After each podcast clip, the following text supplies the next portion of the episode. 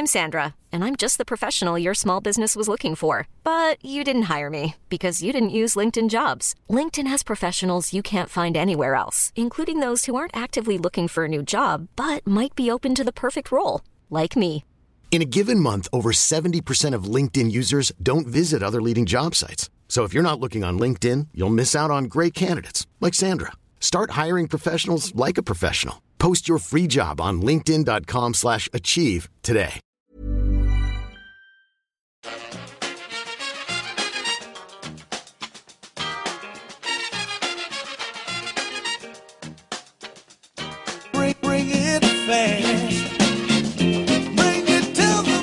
Hello and welcome back to the EPL Roundtable. I'm your host Kevin DeVries, and as always, if you'd like to reach us at the podcast, you can do so by either tweeting us at EPL Roundtable or emailing us at EPLRoundtable at gmail.com.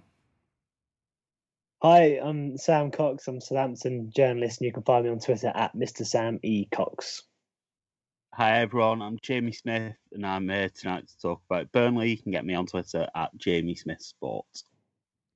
Awesome. Well, thanks so much for joining me today, guys. Uh, I want to start off with what was kind of a hot news story this morning, which was, of course, Jordan Pickford not starting for Everton. Uh, debatable if it was the right call. They end up conceding two goals, although one ended up being a penalty. But I just wanted to get your take on that. Obviously, we saw this earlier in the season um, from Frank Lampard when he dropped uh, Kepa, even though they hadn't signed Mendy yet. It was just a, a one match drop for um, Willy Caballero, I believe. An interesting tactic uh, from Carlo Ancelotti here. Do you think it was the right one? Uh, I think I think so. I think he probably did it for a number of reasons. Um, the first is probably to to get him out of the fire. You know, he's come under a lot of criticism. I know off the field he's had some some issues as well regarding the uh, situation with Virgil van Dijk. Um, and I think Carlo Ancelotti just wanted to take him out of that situation and, and give him a bit of a rest to try and perhaps clear his head or maybe feel he's in the right uh, mind space to, to play today.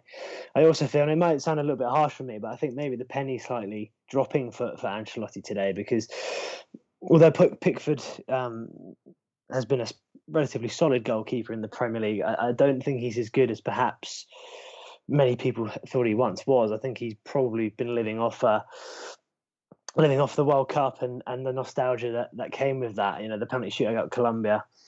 He was the star of that show, and, and perhaps that uh, tainted people's minds to, to think that maybe he's a slightly better goalkeeper than he was. And then and the number of high profile errors leading to goals. I think he's got the most errors leading to goals from any goalkeeper in the Premier League um, for Everton, and, and of course in playing for Sunderland as well. Um, I know that it wasn't necessarily his fault, and he's a, a very young goalkeeper when uh, he played for Sunderland and they had that disastrous season. But he moved on to Everton, um, and then again uh, under Ronald Koeman, the second season under Koeman, he, he, didn't have the, the, the best time to start with. I know they were languishing in the bottom three when Allardyce came in. So perhaps if you examine his whole career so far and you take out that, that World Cup campaign and the the joy that brought so many England fans with it, then perhaps he's not the goalkeeper that we all think he is. Yeah, I think Sam's made some good points there, and I think he has been trading on on that reputation. But you only have to watch him to see that whatever it was that he had, he just doesn't have it now. I think he's got quite a frantic style of goalkeeping. Um, you think of some of the great goalkeepers, and they're very stable, very still, very calm. Pickford's basically the opposite of that. Um, and I think maybe there's some parallels with someone like Joe Hart, who, when it's going for you, if you have that sort of manic goalkeeping style and you've got the big personality and the ego and all that stuff, I think it, it all works. But once you start making mistakes, I think you start to feel like a bit of a liability. And just watching Pickford recently, it's felt like he's been making an error every game. And if you if you're Everton and you've got aspirations to finish in the top six or the top four even, you just can't carry a player like that. Um, I do think it was interesting that Ancelotti came out and said before the game he intended it to be a one game break. I think it would have been very interesting had Robin Olsen had a brilliant performance, kept a clean sheet, made that decision a lot harder. Um, Ancelotti's presumably trying to protect Pickford from more criticism. I think Sam's right; he's taking him out of the firing line for now. But what does that say to to the other goalkeeper? If you're Robin Olsen, you got told that you're going to play one game. That seems a bit strange for me. Um, but yeah, I think it's probably been on the cards for a while. I think what happens next in Pickford's career will very much depend on how he responds to this. Um, I think Ancelotti could have dropped him a while ago. The fact that he's finally done it, even though he's saying it's only for one game, Pickford has to respond really strongly to this. Um, and if he does come back into the team next week, it will be fascinating to see how he copes with this because obviously, if he's not going to be in the Everton team, it's difficult to say how he can be in the in the England team for when the Euros come around next year either. Yeah, I guess that is a big question. You both mentioned the England job. Even if he keeps his spot, does this kind of cast maybe a mark against him when it comes to kind of tallying up who should wear the number one shirt at the Euros next year? I, think um, Southgate has a, a, lot of faith in, in players who've done well from in the past. I think if you look at the squad, there's players there who perhaps on merit shouldn't be. I mean, Mason Mount continually plays. There's a, there's a few players, and Pickford sort of falls into that category for me. Um, he's helped in a way that the goalkeeping situation for England at the moment isn't isn't the best or, or hasn't isn't necessarily as good as it once was. Um, I'm sure Jamie can can touch on this better with me than with Nick Pope. Obviously, I, I believe Nick Pope is the better goalkeeper, but of course, Burnley are having a bit of a sticky start to the season and, and they're struggling a little bit. Um, and of course, Dean Henderson isn't playing football. You know, Manchester United last year when he was on loan at, at Sheffield United, he, he looked like he was going to be the next number one. But because he's gone back to Manchester United and he's can't get in the team, obviously he's not going to be able to dislodge David De Gea straight away. Um, I think he's sort of helped with that situation. But it, it, will be interesting to see how it develops um, towards Euros. I think Pickford has a has a lot to prove, but I also feel like the other goalkeepers in contention have have a lot to prove as well to to dislodge him. Yeah, I think Sam's right. I think you probably would have said a few months ago that England's goalkeeper situation was clear cut, and that there was good candidates, and all three of them had a right to try and claim that number one spot. And suddenly we've, we've got doubts over all three of them. I don't think Henderson can be England's number one if he's not Manchester United's number one. Nick Pope, as highly as I rate him, not the best starts of the season So A couple of errors, one yesterday. Um, so it is a tough one. There's obviously an international break coming later this month. It'll be interesting to see what what Gareth Southgate decides to do about that if Pickford isn't back in the Everton team.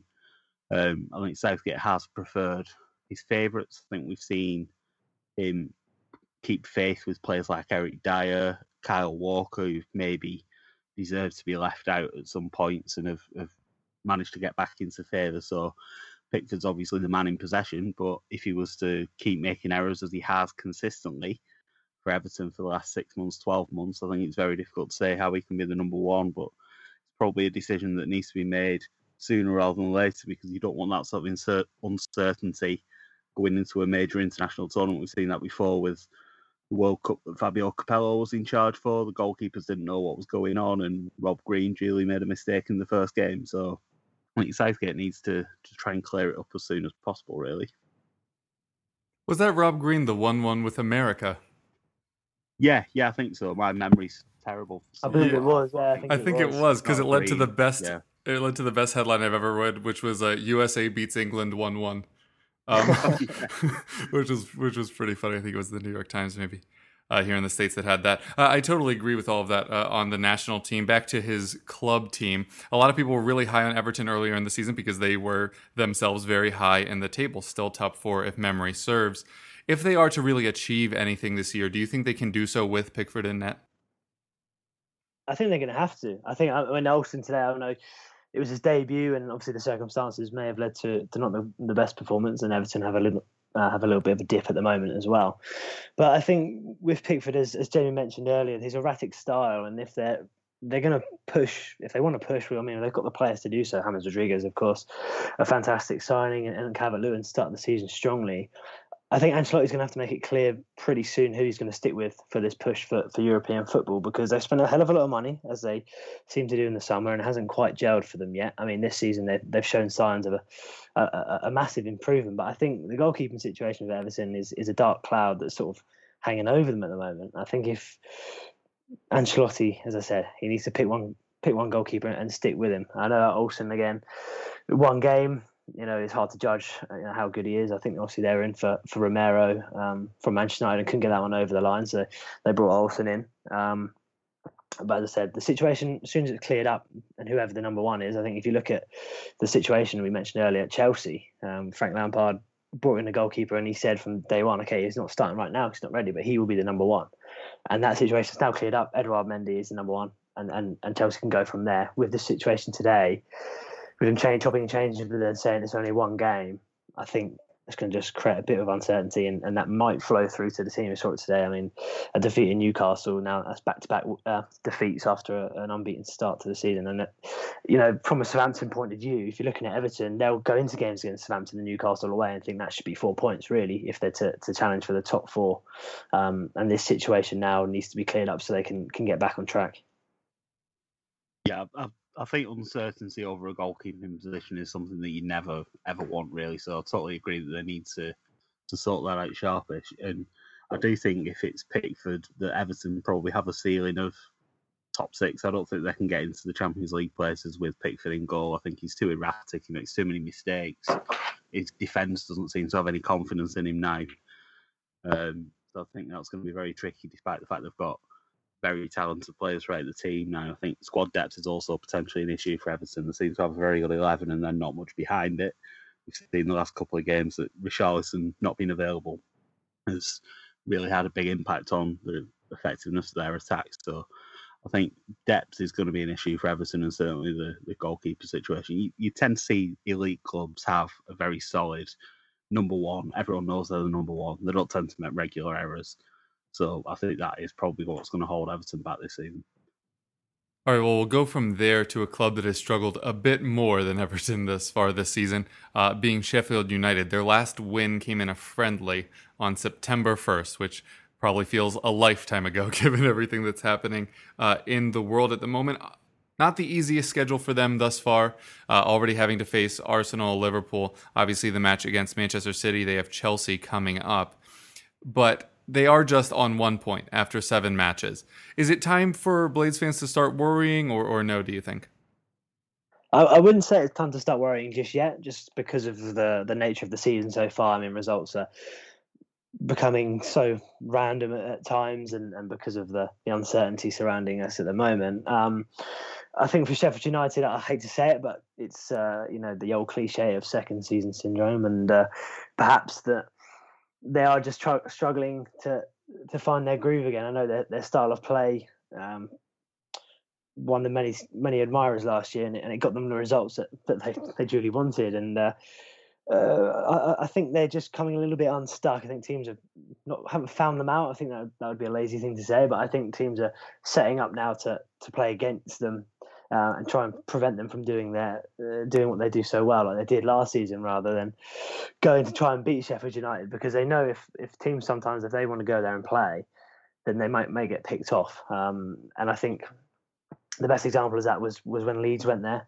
Um, able to change the tactics slightly for, for, for, from going from all out attacking and, and, and fast play to a bit more conservative and, and then they're able to get a 1 0 thanks to the, the Bamford uh, late late goal. So I think it's just about Chris Wilder now and how he how he um unpicks this and, and how he, he's going to change it to try and get get results. Um, I think the signings that they've made in the summer haven't quite hit the ground running yet. Um, I know they've got this the policy of, of signing, you know, British players, uh, you know, Ampadu came in, Oliver Burke came in, a couple of players from Derby as well, and they haven't quite been able to, as I say, hit the ground running and, and, and get going yet. But I think it, time will tell. Time will tell for them. Um, I think they'll struggle. I, I, do think they'll struggle, but I, am not sure that they're going to go down. I think that they'll be just all right, but I think they're in for for a bit of a relegation scrap. Yeah, I think from a Burnley perspective, they're probably one of the teams that we need to be trying to finish above because it does look like they are going to be down there. Um, I agree with a lot of what Sam's just said there. Watching the, the game yesterday and beforehand, Chris Wilder was doing an interview with the broadcaster, and he bristled a bit at the suggestion that they might have been found out. I don't like that phrase either, really, but it's what everyone says, isn't it? Um, but I, do think teams are, are, sort of nullifying what made Sheffield United so effective last season. Um, watching the game on Saturday against Manchester City, you look at the scoreline and you think 1 0 to Man City, not a bad result, but City just had them at arm's length throughout and playing at walking pace, really. Um, Sheffield United looked to be playing with a bit of fear. not something you'd really associate with the Blades, but they were consistently getting into attacking positions and then going backwards and getting into the same positions and then just not getting not getting quality balls into the box, not really taking any risks, um, not seeing the sort of runs from midfield that we associate with their great results from last season. Um, I think goals are going to be a problem for that team. Rhian Brewster spent a lot of money on him. Um, he doesn't really have any Premier League experience. McGoldrick last season was quite effective, didn't really score goals. He had a lot of goals from midfield last season, didn't he? But you look at the, the contract situation with um, his name escapes me, John Lundstram. I think that's maybe a bit unsettling as well. I wonder mm. if there's maybe a bit of unrest in that dressing room now. It's come out that Lundstram's refused the contract, so he's playing now knowing that he's going to be leaving at the end of the season. And that can be a bit disruptive if you've got a tight knit group like Sheffield United. And yeah, they've brought players in both both summers after they got promoted, but a lot of this team have been together from from when they were in League One. So they've come up together, and I think we're now going to see this team start to break up a bit. If Lundstram thinks he can do better than Sheffield United, there'll be other players in that dressing room thinking, well, maybe I can do better than Sheffield United. So I think it's going to be an interesting one for them. We used to always talk about second season syndrome, didn't we? And I think the data suggests that it's not really a thing, but could be a thing for Sheffield United this season. I think their fans will be a bit concerned because there doesn't really seem to be goals in that team. Yeah, last week's show we talked about who were the the managers that were probably on the hot seat. His name didn't come up. Basically, everybody just said Scott Parker and ended there. Obviously, people were mentioning Wilder as a potential manager of the year candidate last year uh, for what he did with Sheffield United. You know, pushing for a European spot for for the vast majority of the season. Do you think that he is the right man to to turn things around for them, and that they should just stick with him regardless? Because if you go down, he was the manager that brought you up in the first place. Yeah, I think I think they stick with Chris Wilder, and I think they have the faith in him to to turn it around. I mean, the manager to take them from from League One up all the way to the Premier League in, in three seasons it was. I mean, that's such a remarkable turnaround, and with the, with the players that he had at his disposal as well to do so, um, I think he's bought and, and earned enough time to turn this around. And I and I also think about the situation with Burnley again, Jamie can tell me if I'm I'm wrong or not on this, but when when Burnley first came up and, and it didn't go quite to plan, and, and Sean Dyche um, was at the hell when they relegated, but they, they stuck with him and, and they were reaping the rewards for that. I think Sheffield United should look at that and say, okay, if the worst does happen, then then drop down. But I think they'll still stick with him because, uh, like Jamie said just before, the team has been built for Wilder's system. I mean, you're you're only really going to bring in, you know, the old candidate Sam Allardyce, you know, uh, the, the, those old names who, who are going to just keep you up. And I think this team is built so heavily for for Wilder's system. I think some other managers might uh, might struggle to find a tune out of them. So I think the, the faith will be there. I, I I believe we'll turn it around. I think they'll get a result. So I, I don't think they're going to be anywhere near like they were last season, but I think um, I think they'll just be okay. But as I said, if they do go down, I think they could do much worse than, than sticking by Wilder and, and give them time to try and maybe rebuild and, and bring them back up. Yeah, I don't see a situation where they would sack Wilder and try and bring someone else in. I agree that they'd probably stick with him. the only additional point that I'd really make on this is that Wilder's been there quite a long time in modern managerial terms, and a lot of people think that it's it's hard to get people to to listen to the same message after a certain number of times. You say sort of three years, you've got the same team and you're telling them the same thing every week. People start to wonder if there's maybe something else that they should be being told. So um, I think he's done an incredible job there, and he certainly deserves, even if they went down, the opportunity to to bring them back up. Like Sam says, who's going to know that club better than than Chris Wilder? But yeah, I wonder if it's um, the same ideas, and I think there's parallels with with Burnley. We've had it at periods as well. Dyche has been at the club a long time, um, and the system stays the same, like it does at Sheffield United. There's not much variation in the personnel either. Same with Sheffield United. So I think there's parallels there. And I think after a, a certain number of time, certain amount of time, I think all managers have to just find ways to deliver the message in different ways or come up with different ways of delivering the message. Just to try and keep it fresh. And I think that's one of the challenges Wild's is going to have this season. Yeah, we'll definitely keep an eye on it to see if they can turn things around. A, a, team that already seems to have turned things around is Arsenal, and in particular their defense. They've already played some pretty big matches against Liverpool and both of the Manchester sides, but currently have conceded the fewest goals in the league with just seven. Do we do we kind of buy this Arsenal defensive turnaround, and if so, how, how high can they climb this year?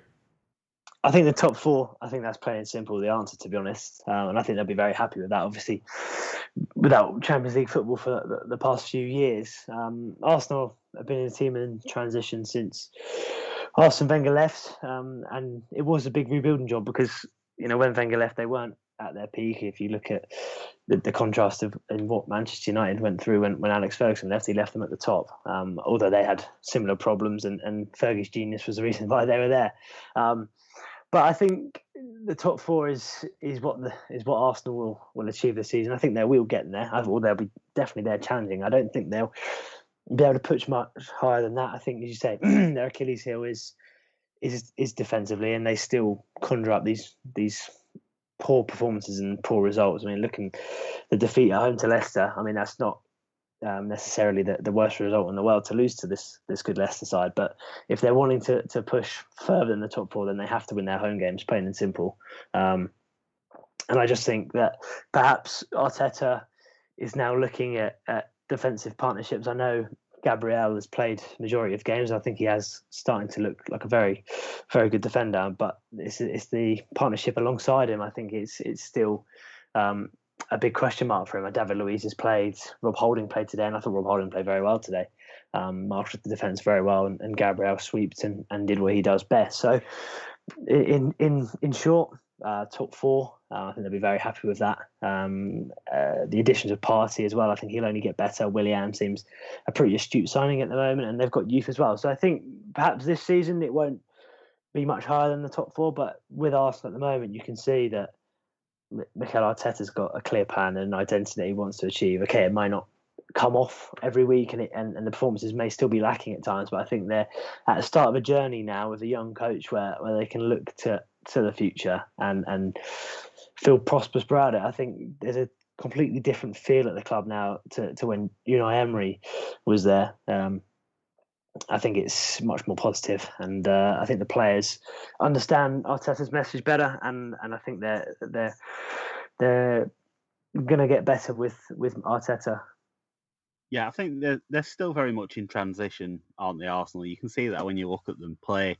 They're still a bit disjointed at times. I think there's a lot of progress been made there, but I, I think it is still a team that's that's in in the process of, of being developed. I think there's still some strange things that Arteta's doing that I don't really understand.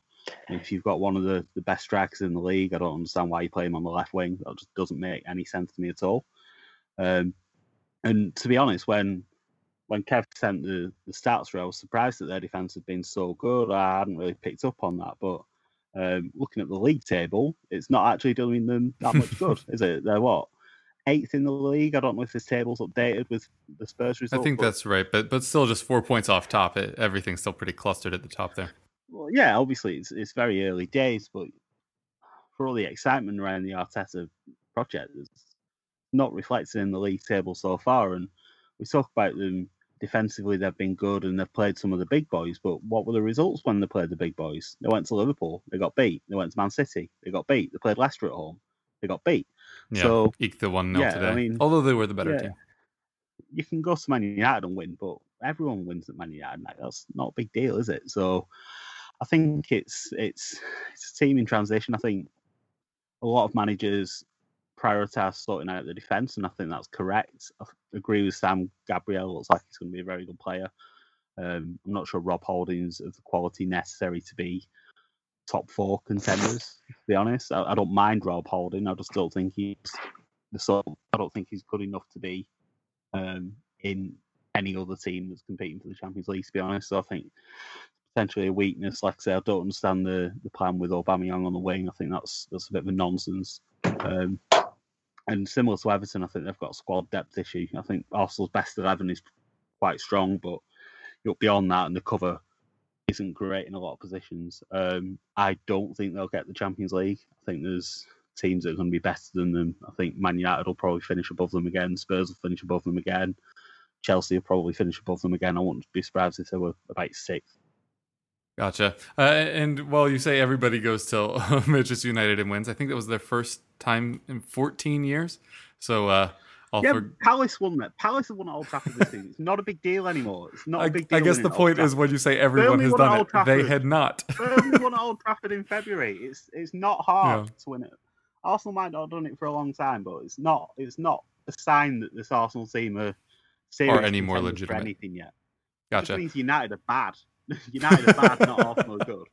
Well, we've already done United are bad a few times on the show, so they're still bad. Yep, yeah. this this just in: one good result, one bad result seems to be uh, how it goes there under Solskjaer.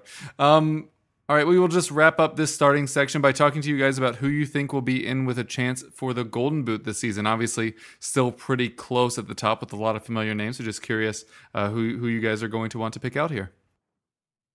I think it's such a difficult question, to be honest. I think the usual suspects are going to be in and around it.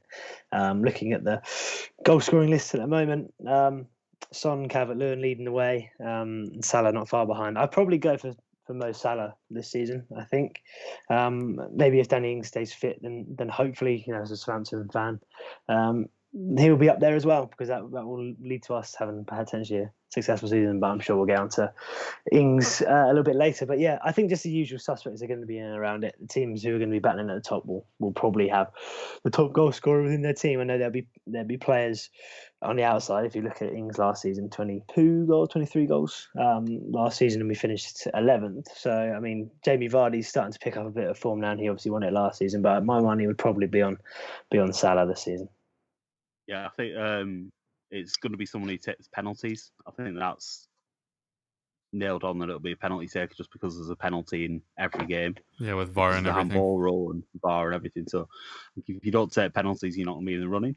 Um, I think if Harry Kane can have a an injury free season, he'll be very close. I think he's probably a 20 goal candidate straight away. Um, but I think Mo Salah just because of the penalties thing. He dives to win a penalty every single week it seems. So even if Liverpool have won a game, Salah will find a way to go down in the box, get a penalty, and score it. So Salah's my tip, just because he's um, a very effective cheat. Liverpool fans listening being very excited by both of your Mo Salah picks, maybe being a little bit less excited about the reasoning yeah, there. I'm um, buzzing to check my mentions on Twitter. yeah. Giving out my username and then slide off Mo Salah. there you go. Uh, and then my favorite thing is uh, the Liverpool fans that still like police Harry Kane, who did go down softly twice today. But you know, you know, tend your own garden, maybe is the strategy to take there. Uh, yeah, I, I, think all of you guys have mentioned most the, the heavy hitters. Kane is an interesting one because he has been playing a bit deeper, but he obviously does take penalties and, you know, knocking on wood, just doesn't miss them. Uh, so that obviously helps him a lot. Obviously, a great finisher, but playing a little bit further from goal. But right now, Kane, Salah, and Calvert Lewin are all tied on 14 shots on target. I think Calvert Lewin will be damaged by any time Richarlison and uh, James miss, as they did today. Obviously, uh, the red card for the former and the injury for the latter. So yeah, I think it's down to Kane and Salah, and then it's just who's going to score more penalties, maybe. Um, obviously, Salah not getting to start up front, and Kane increasingly playing further back. So it'll be it'll be an interesting one. Obviously, I think it's Son with still the standalone most goals, or is he tied with Calvert Lewin at eight? Yeah, currently tied there. yeah. yeah. but I don't think you can look at at Son's uh, uh, total amount of chances or touches in the box and think that he's going to be able to keep it up. Although, much like with Vardy, I, I do think you can rely on Son to pretty reliably finish over his xG just because he's going to get one-on-one chances. Where obviously the, the odds of you scoring them are a lot higher just because of his pace and breaking through the back line with Harry Kane not even looking and just chipping the ball up and and seeing if Son can get onto it. So, yeah, I think it's going to be a close one, but yeah, probably one of Salah or Kane come the end of the year. All right, now we'll take a quick break and then we'll be back with club specific questions for each of our guests. I'm Sandra, and I'm just the professional your small business was looking for. But you didn't hire me because you didn't use LinkedIn jobs. LinkedIn has professionals you can't find anywhere else, including those who aren't actively looking for a new job but might be open to the perfect role, like me. In a given month, over 70% of LinkedIn users don't visit other leading job sites. So if you're not looking on LinkedIn, you'll miss out on great candidates like Sandra. Start hiring professionals like a professional. Post your free job on linkedin.com/achieve slash achieve today. When you make decisions for your company, you look for the no-brainers. And if you have a lot of mailing to do, stamps.com is the ultimate no-brainer. It streamlines your processes to make your business more efficient, which makes you less busy. Mail checks, invoices, legal documents, and everything you need to keep your business running with stamps.com. Seamlessly connect with every major marketplace and shopping cart. Schedule package pickups and see your cheapest and fastest shipping options from different carriers. With rates up to 89% off USPS and UPS rates. And with the Stamps.com mobile app, you can take care of mailing and shipping wherever you are. Make the same no-brainer decision as over 1 million other businesses with Stamps.com. Sign up with code PROGRAM for a four-week trial, plus free postage and a free digital scale. No long-term commitments or contracts. That's Stamps.com. Code PROGRAM. All right, we'll start off with you, Sam, talking about Southampton. Uh, it looked a great win uh, at 3 0. You still managed holding on to it to 3 2, despite Grealish scoring just about on the final whistle. What did you make of that match today? Yeah, I thought that the first half was probably the best we've ever played under Ralph Hasenhüttl today. Um, everything seemed to gel, and and we just looked like an accomplished side today, which is something that I haven't been able to say about Saints since since Ronald Koeman was at the helm. So I think Ralph's plan and, and Ralph's philosophy is really coming together now, um, and it's just fantastic to see. I mean, you know, Saints scoring goals, and and uh, you know, after a, despite a late little blip at the end, we looked pretty solid at the back. Um, but yeah, I know a little bit nervy with with Villa scoring late goals, but the performances, the individual performances of Ward Prowse, Danny Ings, of course, Romeo, Theo Walcott's looking sharp. So really, really encouraging signs. Um, and as I say, looking like a pretty well-oiled machine at the moment. Yeah, obviously the one downside is Ings goes down with a weird Mm. injury. His knee kind of hyperflexed, but his ankle also wiggled. It seems like Ralph Hasenhüttl is hoping that it's not as bad as it initially looked. Yeah, I think the initial reaction, of course, you know, given Danny's uh, history with knee injuries, was one of one of worry and a little bit of panic because when you see the see the injury happen, as you say, a bit of a hyperflex of, of the knee, and it looked like it got caught under him a little bit. It, it did look quite worrying, but the, the early signs, I'm not going to say encouraging because regardless, what, regardless of what's going to happen, he's going to miss some crucial games for Saints. Um, but they said he didn't leave the ground on crutches. Um, his knee hadn't initially swelled, so at the moment, from what I'm hearing, is that the, everyone's fingers are crossed that it's not another ACL injury, which which took such a large chunk out of his career. But as I say, if he goes out and he will miss a few games. I'm, I'm sure of that, but hopefully it won't be won't be the remainder of the season like a, a Van Dijk style injury.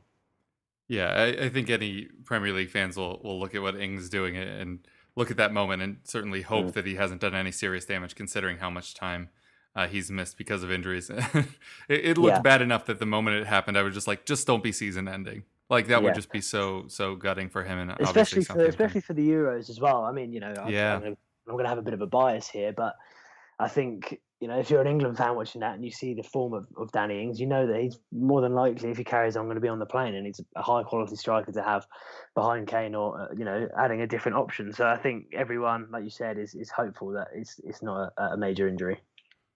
Yeah, for sure. Then obviously at the end of the match, you let in a couple of cheap goals. Do you think that was just turning off, or, or had they kind of figured something out there in the lit, in the latter stages?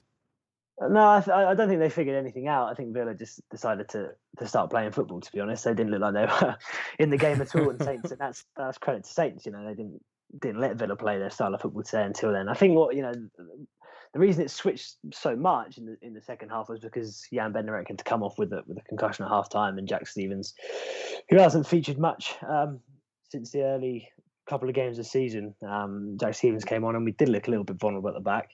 Um, so hopefully Bednarek will be be okay for, for the game against Newcastle. But as I say, I just think it was had Bednarek stayed on the pitch, I, I didn't see Aston Villa scoring, especially on the evidence of the first half. Yeah, it, it ended up being a, a wild ride there at the end Yes, of I- match. it's never easy with with Saints, that's for sure. right, right. But then you end up getting the three points, and Yeah. obviously that, that's all that really matters. Uh, come the end of the day. Uh, Jamie, coming to you now. Last time I think we talked about the defensive struggles a little bit, but this time I want to talk about the attack. Obviously, um, you've got two decent strikers there, but not so much result thus far. Currently, bottom of the league in shots on target. Uh, and also in goals with just the three. Curious if you think that's more of a them not inform issue, if there's a lack of creation, or, or what's really leading just to this lack of attacking impetus. Um, I think it's a, a, bit of everything, to be honest. I think Burnley are never going to be a team that creates a lot of chances in games, but there's been certainly a couple of matches recently where we should have scored and, and didn't. The West Brom game, we had some really good chances. Chris Wood, I think, hit the bar with um, what should have been a goal. Um, the game this weekend, even, we were completely outplayed by Chelsea, but Ashley Barnes had a one on one early doors, and if he puts that away, it's maybe a different game. Um, in the Spurs game, I think we had the better chances before before Son scored from a, yeah. a set piece as well. So um, I think it's one of those. Dyche would say it's fine margins and making sure that you make the difference in both boxes, all the stuff that he normally comes out with. But I think he, he's probably right on this occasion. It is just a case of Wood's header that hit the bar, if that was a few inches lower, that's a goal. We probably beat West Brom. If we'd taken our chances against Spurs, we'd probably get at least a draw, which we deserved in that game. Maybe even won it. If Barnes scores against Chelsea, then we go one 0 up. And like it could look a lot different, but every team can say if we'd taken our chances, we'd have more points. That's just how football works. So why aren't we taking the chances? I don't know. I really like Chris Wood. A lot of Burnley fans are still not that fussed about him, but think he's very consistent. It's not really happened from this season, but he's not had a lot of chances. I think probably say two or three this season that he should have scored and hasn't.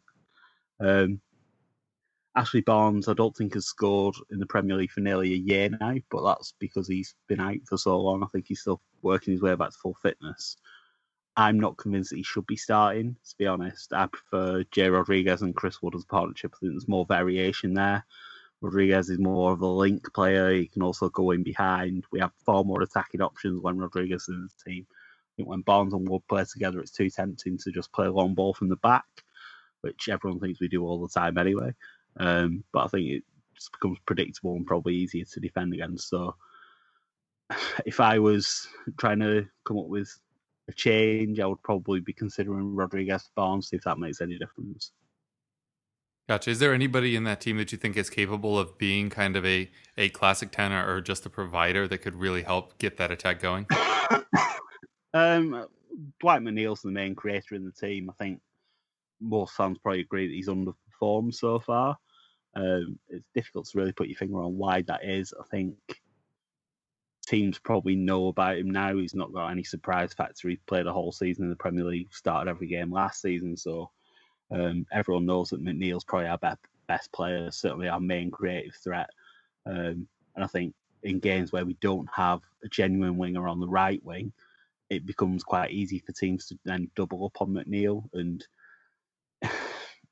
elite players find it hard when they're being double marked. So, what a 21 year old, 20, 20, 20, 21 year old, however old he is, that's basically carrying his entire team's creative burden when they've got two defenders on them at all times, I think it's it's basically impossible for him to do what we all expect from him, which is to deliver consistent crossing into the box.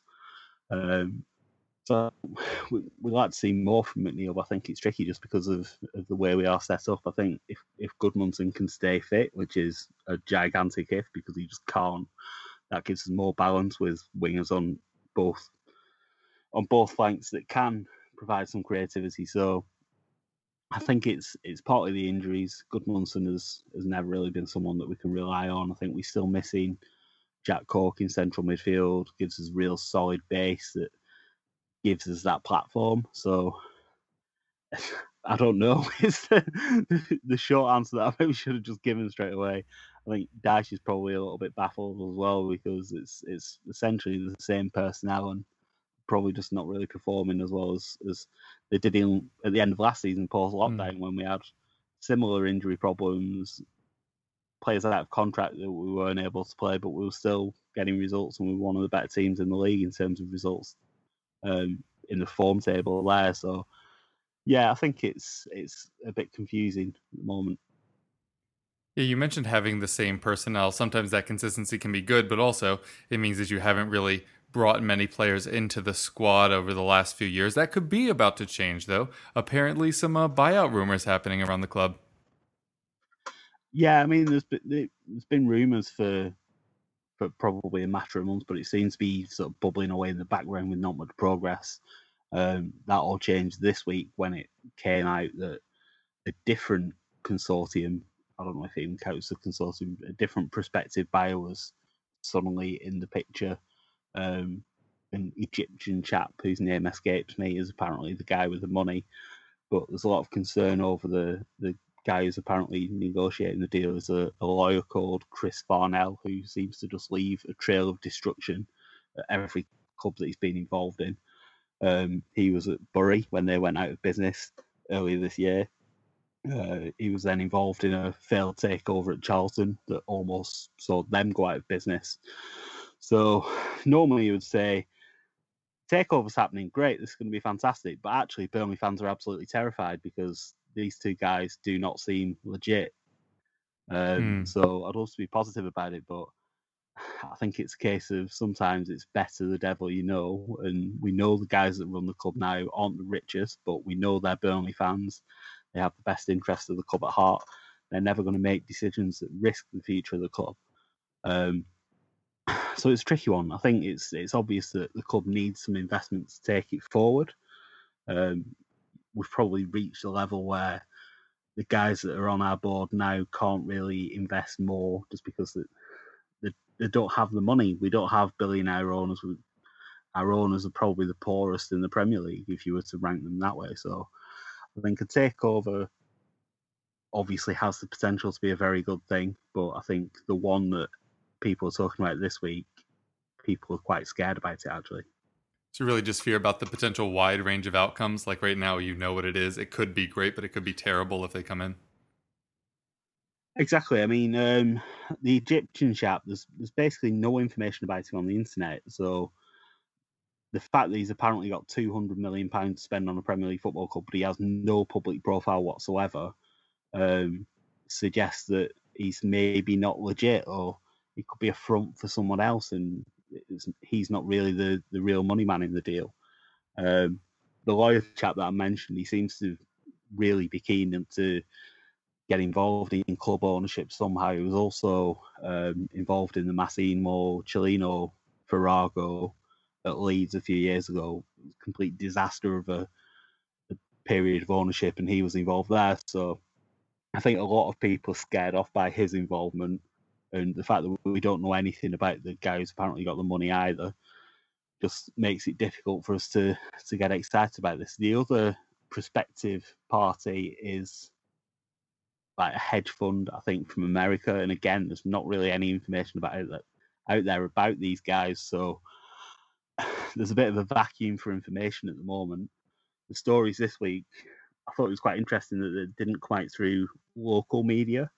They all seem to be briefed to national press, places like the Athletic, the BBC here in England as well. They all seem to get this story at the same time. So they've obviously been briefed about it, but I don't think it came from the club. So I'm not sure it's as close as, as was being suggested in the last few days. Hmm. Interesting. Well, surely if they aren't uh, legitimate or good owners, they'd be caught by the fit and proper persons. T- Well, yeah, exactly. so yeah, maybe maybe not too many safeguards uh, in that regard. All right, uh, now we'll head into Player Watch. But I just want to talk to you guys about who at your club needs to step up if you are to kind of reach the objectives that you're aiming at for the season. Uh, Sam, we'll start off with you.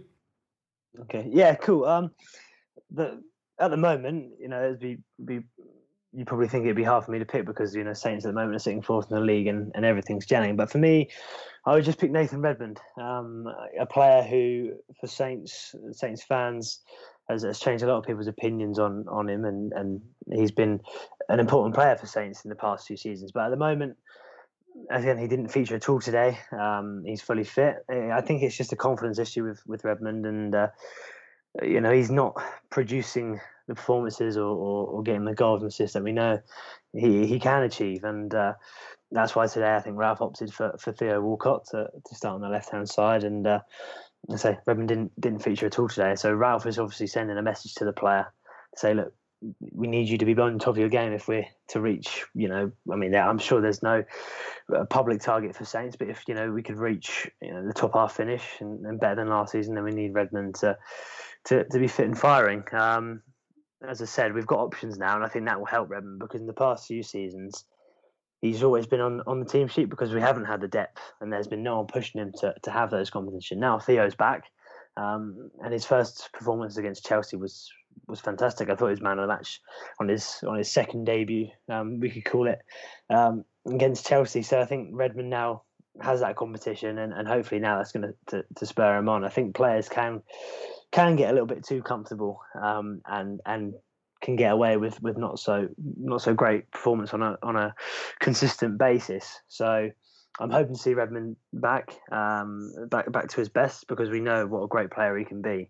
Um, when Ralph first came to the club, uh, Redmond was fantastic. You know, he, he, was perfect for Ralph's system on the, on the left hand side, and and he put in some fantastic performances and scored some, some important goals and, and registered a lot of assists. Uh, last season was the same. I know he didn't again didn't quite get the numbers that perhaps his performance uh, warranted. Um, scored a fantastic goal against Portsmouth um, in the Carabao Cup, and uh, but but since then he's gone gone off the boil. I know he's had his troubles troubles with injuries, um, and his competition in Moussa Djenepo has had had even more so. Um, so now there is a genuine competition for places in the squad. Um, Redmond's going to have to up his game to to to get his starting place back. So we'll definitely keep an eye on him. Uh, Jamie, who who at Burnley needs to step up, considering you're currently bottom of the table. Yeah, I mean, where where do you start, right? I mean, um, I think if you were to, to ask the, the flip side of the question, who's done well this season, it would be difficult to answer. So um, probably everyone. I think the next game that we've got coming up, we'll probably going to touch on it shortly, but I think Brighton away is very important. We need to get a result there. So we need to see some improved performances across the board, really, in terms of individuals. Like I said, Chris Wood hasn't really started the season well. He was in pretty good form post lockdown the end of last season, so I'm a bit surprised he didn't carry it over. But I don't think the service into him has been good enough a lot of the time. There's been games where we've created essentially nothing, so it's very difficult to thrive as a striker under those circumstances. Um, I think Ashley Westwood has probably been quite poor this season. I feel bad about digging him out because he's been without his main partner Jack Cork for the whole season so far. Cork got injured the end of last season, so um, he's played with Jack um, Dale Stephens sometimes. He's played with Josh Brownhill sometimes. We don't have that settled midfield partnership, but Westwood is captain in the absence of Ben Mee, another player that we've missed badly so far. And I don't think he's really shown the leadership that you would expect from the captain. I'm surprised that James Tarkowski has now the armband. I don't know how important it is who's captain on the pitch, to be honest, but um, Westwood probably wouldn't be my pick. Westwood set pieces are almost always excellent, but this season they haven't really been money either. So that's been a, a big area of our game that's been pretty disappointing. And Westwood takes most of our corners and free kicks, so he probably needs to step up. And maybe that's why Chris Wood hasn't scored yet because the, the delivery's not been very good. So hoping for a bounce back type performance um, the weekend coming, but uh, it's certainly bit of a period of concern at the minute. You never want to see your team bottom of the table, do you? Yeah, certainly not. Well, good luck to uh, your 11 starters improving next week um, as you face uh, Brighton. Obviously, you have the Friday match. Brighton, their own kind of hit and miss uh, team this season. Obviously, Burnley's performance is not always matching with the results at the end of the day. Are, are you feeling any more confident heading into this one than some of your previous matches? Um, I think there have been positive signs. I think the West Brom game stopped the rot, meant that we didn't lose four in a row at the start of the season. Probably should have won that game. Then again, the Spurs game was a, another step up in terms of performance. I think we were really good in that game. So um, hopefully Chelsea will just be a case of that was a, a, strong team with much more expensive players that just rolled us over. Um, I think Brighton's quite a good matchup for us because they tend to have a lot of possession and not always do that much with it. So we'll probably try and soak up that pressure, hit them on the break. It might suit us to play a team like that. Um, I think they've maybe got a bit of a soft belly that we can get at as well. I think they're one of these very technical teams that aren't very physical. Sometimes you can rough it with them a bit. So I think it is a good match for us in the the situation we're in, and I think we certainly need to get a draw. I wouldn't say I'm confident about getting it at the moment, but I think Brighton's probably one of the teams that we need to be trying to get around in the table if we are to stay up. So it's, it's certainly going to be a, a tense one. Gotcha. And then Sam, obviously coming off the ride of what was originally meant to be an emphatic win and then ended up being just technically one. Mm-hmm. do you think you'll be able to carry that into the match against Newcastle, who seemingly just randomly show up uh, every two or three matches? Uh, yeah, I'd like to think so. If it's a home match, um, as I say, we've we've picked up form and, and we've we've done so well after two defeats um, at the start of the season. Um, but as you say, it depends what Newcastle side turns up. As you say, Everton today that they played them at home, and, and I thought I thought Newcastle warranted the three points. Um, Callum Wilson seems to like scoring against Saints and, and has done so when he used to play against us for, for Bournemouth. So I mean, he's obviously a player that, we have to be wary of. Um, the injury to Ings, I think that's going to play a huge part because Ings doesn't just doesn't just provide goals. Um, he, he's sort of integral to how we play. He drops in deep, links up the play. Him and Adams have, have formed such a strong partnership up up top. Um, that he's going to be more than just a goalsmith. He he's, he provides so much. So yeah, it's going to be difficult. It depends, you know, who Ralph sees fit to, to fill the void up front. I, I personally would like to see Theo go up front. Um, and then Redmond come back in on the left wing. Uh, we saw Theo play there uh, for Arsenal and Everton, um, and and of course with Saints being on the on on the Friday night, we have a chance to go top of of the league. I'm sure the players will give them a, a bit of incentive, or it might um, be a bit of a bad omen that if you have one eye on the, the table going into a game like that. So yeah, I, am confident that we we can get result. I think at the moment with the way we're playing, I, I fancy us to give anyone a good game of football, and, and hopefully it's Newcastle who, who have been off the boil who, who turn up. Um, last season we we lost home and away to Newcastle, so it, it, always provides a little bit of a burn on the skin for us. Um, you know, Maximin, St. Maximin, is he going to be fit? I know he picked up a little knock today. I'm not sure if he came off or not, but um, hopefully he's not fit because, you know, as I say, with, with Wilson and Max, uh, St. Maximin on the pitch, they're always a threat going forward. But as I said, um, hopefully Bednarek and, and Bertrand, who also came off injured today, will, will be fit for the match. Um, and and if we've got that solid back four, then then I feel confident that we can get three points and go top of the league, of course. nice. That will certainly uh, be fun for you. And I hope that both of you wake up happy Saturday morning after that Friday double feature uh, from the two of your clubs. All right, we will leave things there. If you'd like to tell folks where they could find you or anything you're working on, now would be a good time. Cool. Yeah, thanks for having me on, Kevin. You can find me on Twitter at Mr. Sam E. Cox. Yeah, I can't promise to be any more upbeat on Twitter than I have been on podcast today, but um, if you're a Liverpool fan that wants to send me abuse, you can do so at Jamie Smith Sport. Yeah, and I'm your host, Kevin DeVries. You can find me on Twitter at Kevroff if you want to tweet me calming things or gifs of dogs and cats uh, before this election week here in the US. I would certainly uh, appreciate that and the reduction of my blood pressure, which Tottenham certainly do not help to do. Um, if you want to find the show, you can find it on Twitter at EPL Roundtable. You can also find it on all of the podcasting apps under the same name. Thanks so much to you two for coming on. It was a pleasure. And folks at home, we hope you keep listening.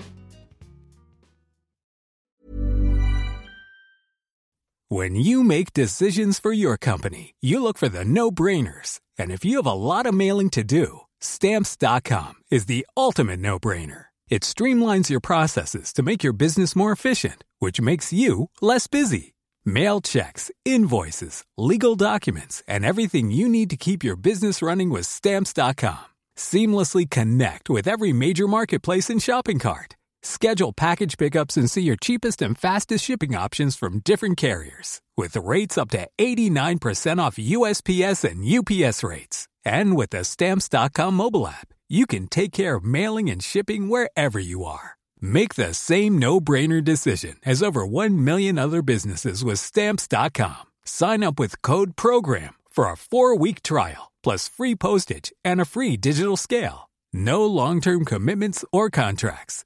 That's stamps.com. Code program.